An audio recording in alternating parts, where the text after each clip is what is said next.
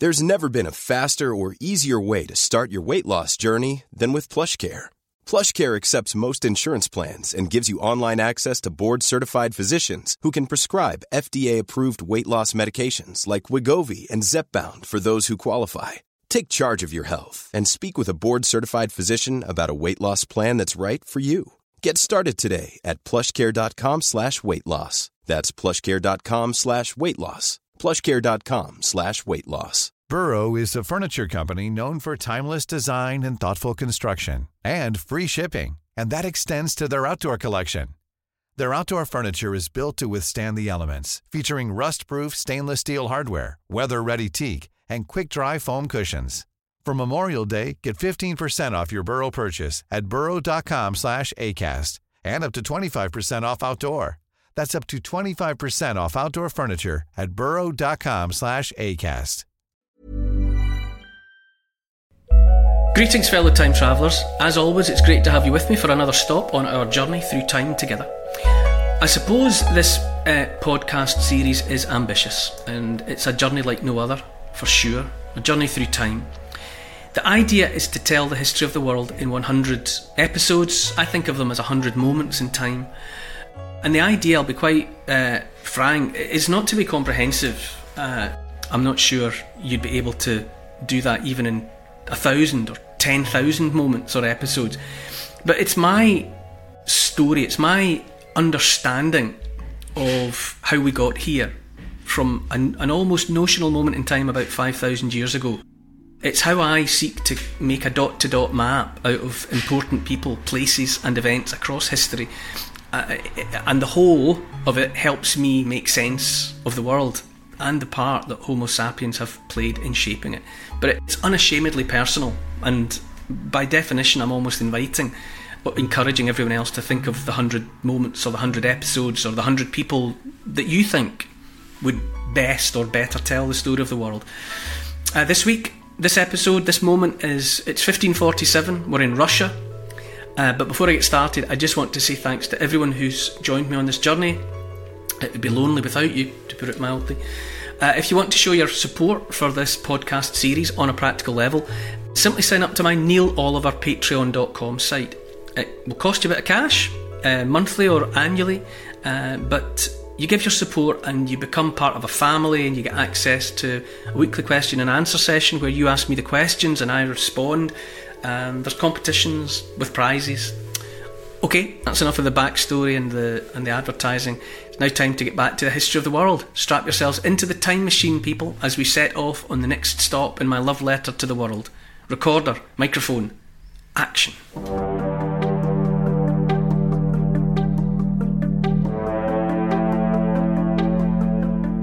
A place that seems less like a country and more like a state of mind, spanning two continents and 11 time zones. The biggest country in the world, twice the size of either China or the United States of America.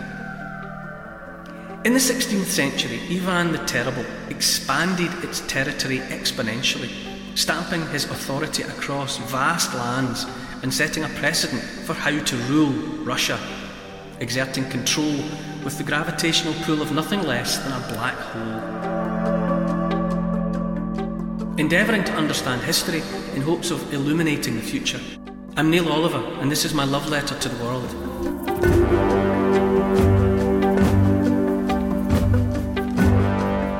Hi, Neil. In last week's episode, as gold and silver glittered before our eyes, we were plunged into a hell on earth. Where are we this week? Hello again, Paul. Well, today our travels through time take us to meet one of those big names of history. You know the sort. You know, your George Washingtons and your Genghis Khans and Florence Nightingales and Napoleon Bonaparte's, Gandhi. Those huge figures whose names everyone knows, even if they couldn't perhaps tell you much more than a paragraph or even a line about what that person did. Well, in this episode, we're meeting another towering historical figure, Ivan the Terrible. The year is 1547, and he's being named Tsar of all Rus, the vast, vast empire which has had and continues to have such a powerful impact on the world. Well, we're in a place that's, I suppose, quite prominent in a lot of people's thinking. We're in Russia. and for all sorts of reasons, for the last year or so, people have had lots of reasons to think about Russia and things Russian. Uh, but this is in the MO of this podcast series. We're considering the past, and uh, it's always it's fascinating to look back uh, into the backstory of a place that's come into the public eye for whatever reason, because there there are invariably echoes and resonances and things that make you think, ah, right, I get you. which I always find very pleasing. Russia is amazing. I've been there once. I, I did some time filming based around St. Petersburg, actually, and then out into the away from the city, which was impressive, and then out into the hinterland, which was revelatory, uh, in in as much as it, it was very poor. The infrastructure, the pavements, and the streets, and the, the houses, and there was, a, there was a lot of obvious poverty once you got out into the more rural area within a day or two's travel of St. Petersburg, which I think when I was going out there, I didn't really know what to expect of Russia because it was my first time. This was, I'm, I'm only talking about maybe, f- between 10 and 15 years ago. It was while we were making a, a documentary series about the Vikings. And uh, because Russia, as, as, as uh, listeners to the Love Letter to the World will know, was founded by Swedish Vikings And Russia's just as it has been for a few hundred years, and as it still is today, it's extraordinary. Down in no small part to the sheer vastness. When you look at it on a Mercator projection, the kind of big world map that we all had in classrooms at school, uh, I don't know, but I don't really think you get the proper sense of the scale of Russia somehow. It feels like more than a country. It, it even feels like a continent it's certainly, and it, well, it is the biggest country in the world in terms of landmass. It's twice the size of China, twice the size of the USA. So just in sheer geographical footprint, it's it's hard to take in. St. Petersburg is in the west into Europe as, as we think of Europe. If you travel from St. Petersburg to the far east, the far eastern Pacific extreme of Russia, you cross 11 time zones. So if you're on a train from St. Petersburg to the Pacific coast, you change your watch 11 times as you travel from west to east. And yet, for all that, for all its giganticness, it's home to just about 145 million people.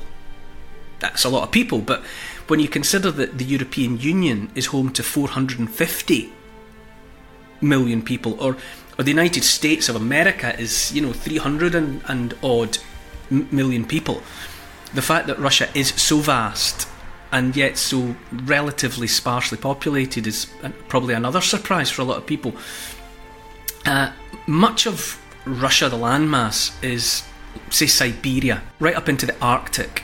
So you have these, you might call them wastes, actually, wastelands, natural wastelands. Well, they're alive to the to those creatures that have evolved to, to survive there. But for human life, it's pretty inhospitable. You get into places in Russia, you know, where you get down to the lowest recorded temperatures in which people live. You know, you get to places where it can be minus 50 in the winter time. And they keep their milk in cubes in the back garden because it never, you know, it never melts into a liquid. And yet, and this is significant, especially in the modern, in this moment through which we're living, Siberia is also very rich in mineral wealth. You know, so natural gas, to name but one. And obviously, in the context of the war with Ukraine, that was really the war with, with NATO in the West. Uh, Russia has is weathering it well, in no small part because it's got so much of the stuff that the rest of the world wants in ways that just wouldn't be possible otherwise. You know, it would have been sort of strangled into submission. I would have, I would have supposed, had it not been for the fact that it's got so much stuff that the rest of the world wants.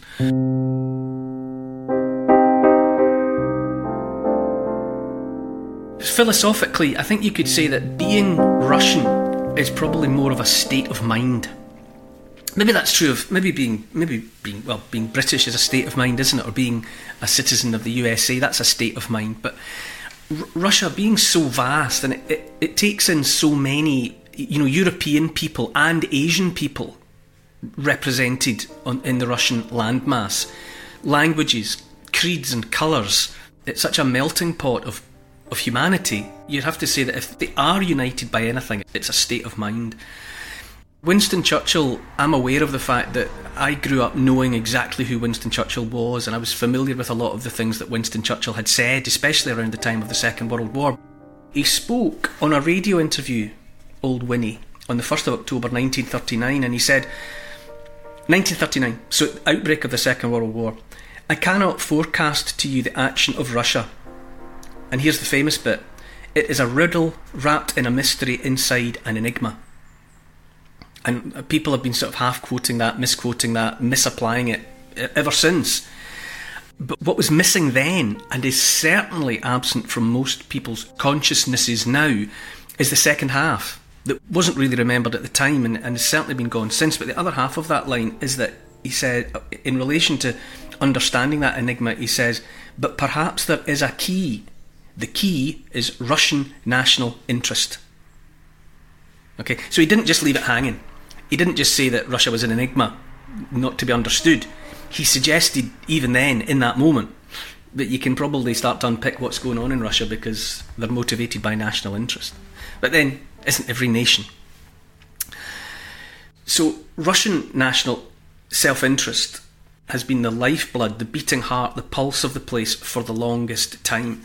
Because having become so large, the challenge was to keep it together. It was like herding cats, it's like pushing water uphill because you've got all these different peoples, as I've already mentioned, all these different understandings of the cosmos, all these different l- landscapes and climates. And in order to keep it together, the only way to keep it together has been to establish and to maintain a colossally powerful centre of gravity right in the middle, that like a black hole that's pulling that's pulling everything towards it you know, that's the only way that it's been possible to keep Russia as Russia. The roots, the, the historical roots of Russia, go back to the Rus of Kiev. And the Rus was a word that was applied to the Swedish Vikings by the people amongst whom they arrived. So those people, those Swedish Vikings, didn't call themselves Rus. That was a, a nickname that was applied to them, and it probably means meant something like the men who row. You know, because they would hear they would hear the sound of the slapping of the oars of the longships along the river, maybe before they saw them. They would think, "Oh, here they come, the Rus, the men who row," uh, and they made this enormous impact. And they, the the first among them really was Rurik, who was, you know, he was a, a Swede, a Swedish Viking. He established himself in the place that we know as Kiev in Ukraine you know, who hasn't heard, hasn't had the name Kiev running around in their heads for you know over a year now. That place was established by Swedish Vikings on the make, and Rurik was the first of them. Uh, I've mentioned before in the love letter to the world that the Vikings they kind of auditioned for a religion. They were pagan, polytheistic, worshipping all sorts, and legend has it that they decided to get themselves one of those monotheisms that they had been encountering, which is to say, will we be Jewish? Will we be Muslim? Or will we be Christian? And they had a look at them all, and they, to cut a long story short, they were most impressed by the Christianity that they found in the Church of Saint Sophia in Constantinople. And what would become Russia, Rus, the men who row, that being the root of Russia, they opted for a version of Christianity, the Eastern Orthodox version of Christianity that they encountered in Constantinople. The point of all that being that Russia started small. Given what it became, what it is, that mighty oak tree grew from a very small acorn in the form of the Kievan Rus. What year was that? It's in the latter part of the 10th century, so the late 900s. Uh, the, the ruler in question was Vladimir. There's another connection to the modern era. It's a name that, that resonates through the Russian story. So it's around the turn of the 11th century that uh, the Swedish Vikings, in their tiny little fledgling country, really decide to acquire for themselves a unifying monotheistic faith, and they pick the Christianity of Constantinople. And, and the point the point is that Russia was always small and therefore always vulnerable to invasion from all sides. They're landlocked. They've got access to the outside world and the sea via rivers, but they're la- a landlocked presence. And that sense of, of having enemies everywhere, all around them, stayed with them. It's in the DNA. It's always been in the DNA of, of the Russian state. Year after year, decade after decade, century after century, they were always being attacked by, by any and all. In the 13th century, which is to say the 1200s, they came under the attention, like so many other people did, of the Mongol forces, Genghis Khan, and so on. And so, feeling vulnerable in Kiev, they moved and established a new capital for themselves at Moscow. Right, so it's from that point, so from the 1200s, there's a Moscow that matters. And the place that we know as Russia comes to know itself for a while as the Grand Principality of Muscovy, which is from Moscow. And they're still vulnerable. It's on them all the time. They've kind of got hunched shoulders waiting for the next aggression. So, come 1440, specifically the 22nd of January 1440, a child is born unto the Russian royal house. He's Ivan Vasilievich. He is the Grand Prince of Moscow and Grand Prince of all the Rus. And he ascends to his father's throne in 1462. Okay, so he's 22 years old when he comes to the throne. Uh, he's married to Sofia Palaiologina, there's a mouthful, who was the sister of Constantine the Eleventh, who was the last emperor of Constantinople, the same who had been last seen somewhere above the gates of Santa Sofia when he took the sword from a dying or dead defender and leapt out into the horde of the Seljuk Turks outside the walls of Theodosius, and he was never seen again, although a head that was supposed to be his head was paraded before the Sultan. So, Ivan Vasilievich is the Grand Prince of Moscow and Grand Prince of all Rus, and he's married to the surviving sister, Sofia Palaiologina, sister of Constantine XI, the last emperor. So he's quite venerable. Uh, and from that union, from the union of the house of Palaiologos and uh, Vasilievich, we get the, the double headed eagle that's familiar as the Russian coat of arms. That manifestation is honouring that splicing of these two important families. Now, Ivan Vasilievich came to be known as Ivan the Great, who you will have heard of, I'm sure, and under his rule, uh, he started the growth, the big growth. Under his rule, Russia tripled in size. So that's an impressive accomplishment during the reign of a single person.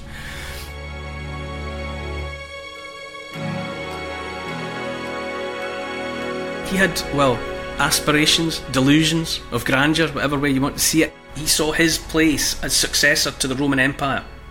And he saw Moscow as the new Rome. You know, so he had grand aspirations, great aspirations, hence Ivan the Great. He was the first to call himself Tsar. It's a corruption of, or, or an alternative pronunciation of Caesar, from the title of the Roman emperor. Caesar becomes, in the Russian language, Tsar and Sofia, his wife, is the Tsarina. The moment, though, the moment that matters from my telling of the story of the world is the naming of his grandson, who was Ivan after Grandpa, and was named as the first Tsar of all Rus. He was the first to bear that title. This was in 1547 when this Ivan was 16 years old. This Ivan comes to be known as Ivan the Terrible. And obviously, we think terrible. And I don't need to explain to you what that word means to us, but interestingly, it's, it's a translation into English of a Russian word, Grozny, which really says more about being powerful than it does about being evil. So, as far as the, the honorific went, or the nickname went, he was really being called another variation on Ivan the Great.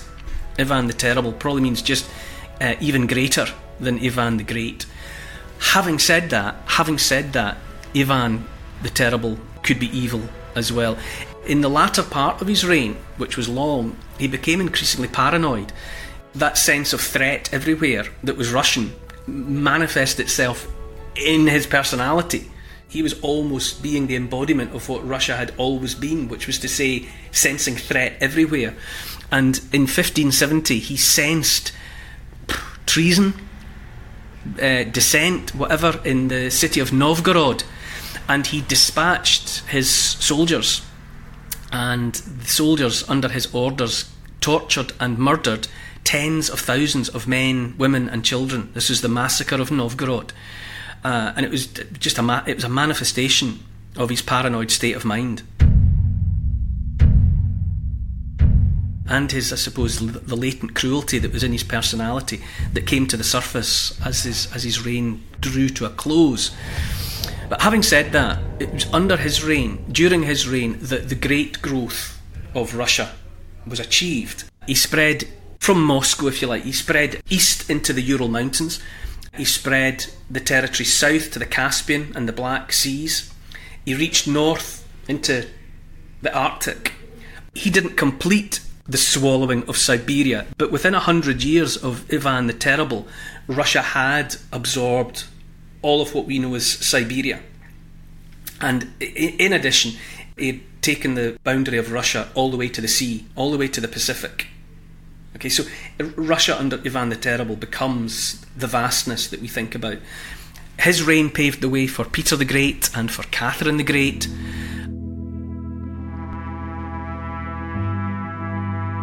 And by the end of World War II, so by 1945, Russia spread or, or, or, or took in a, a swatch of territory from Berlin in the west to the Pacific Ocean in the east, and from the Arctic in the north all the way to Afghanistan in the south. And what was always required for anyone seeking to be the Tsar or the President of Russia was centralised control, ruthless centralised control.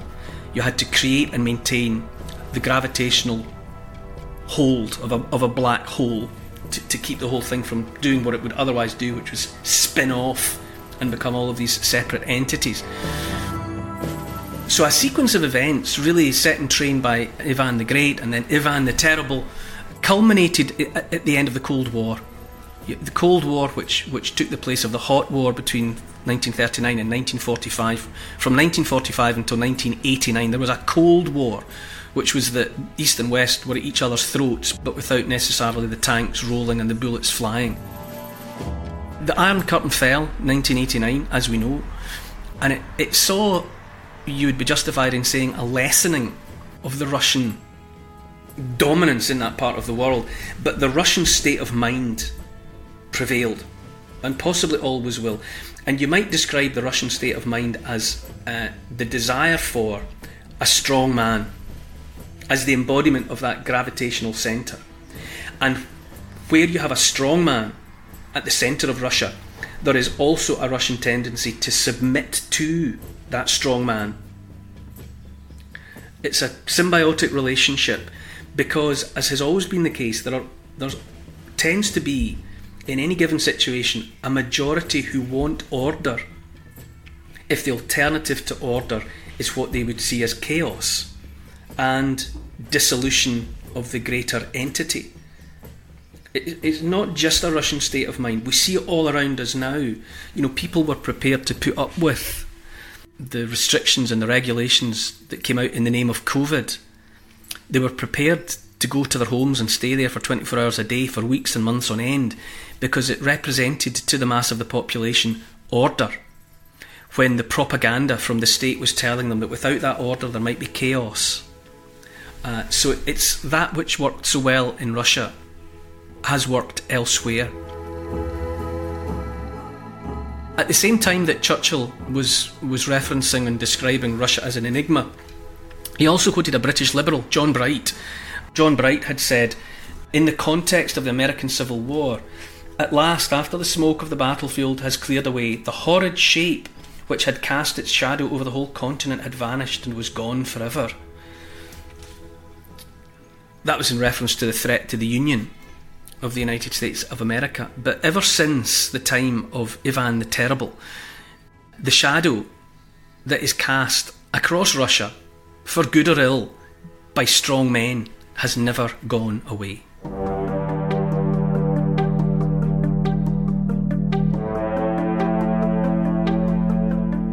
voices crying in the wilderness, asking questions about what it means to be human. A conference affecting the lives of millions of people is underway.